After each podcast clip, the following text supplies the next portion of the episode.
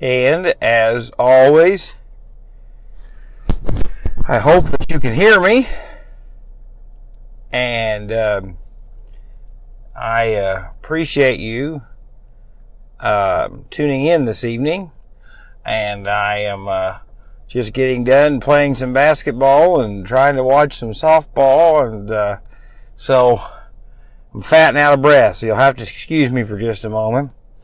But um, it's been a wonderful day. Had our first day of vacation Bible school today, and and it was a blessing to see all those children there today. I think about 130 kiddos, and so very thankful for that, and all the workers, and and uh, it's always a blessing to see how God is at work and what He's doing.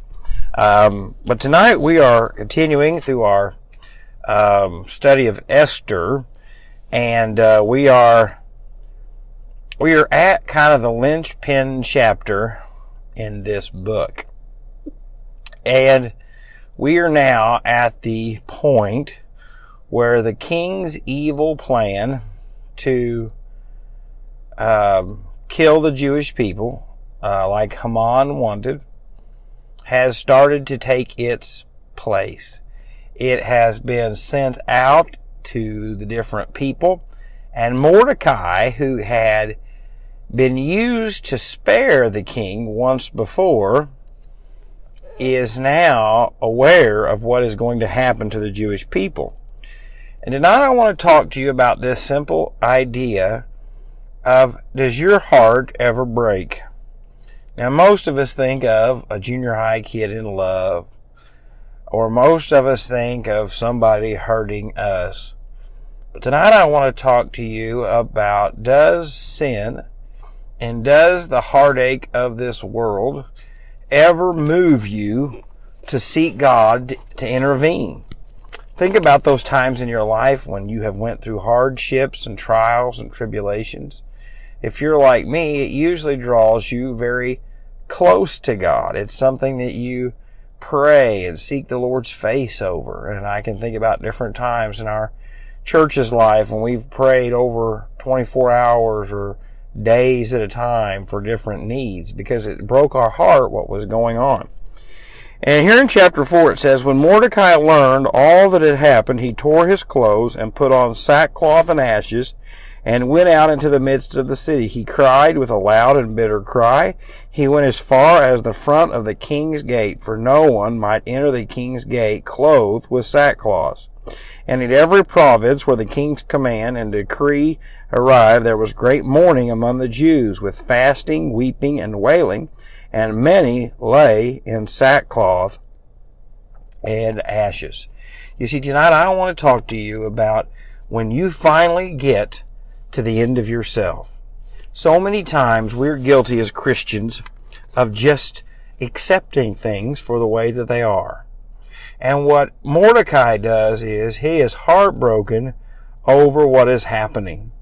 And I want you to know today that it is time for God's people to be heartbroken over what is going on. Uh, whether it's the wickedness that comes out of Washington and Springfield, whether it's the half-heartedness that we see from worshiping in our churches, whether it's the sin and just awful things that go on in the name of the Lord that people claim that He does. Whatever it is tonight, maybe it's a prodigal son, maybe it's a, a divorce and marriage problem that's going on. Are you really broken over that? Do you really want to see God move? Or are you just content with however it turns out? You see, Mordecai sought the Lord's face in mourning because he knew something that if God didn't intervene, the Jewish people were going to die.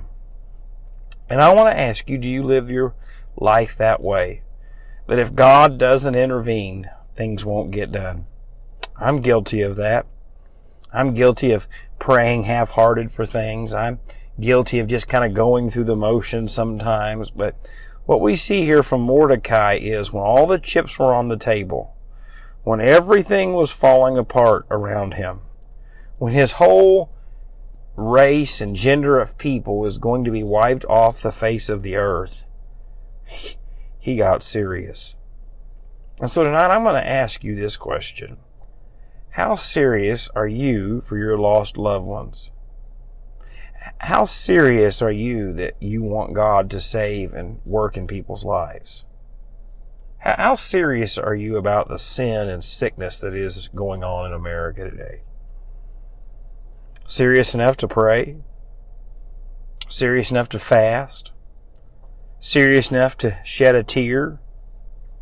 You see, most of us, as long as God's blessings flow to us, we kind of act like we don't need anything. We go through the motions. We kind of just take it easy. So tonight, my challenge to you is things are much worse than they seem.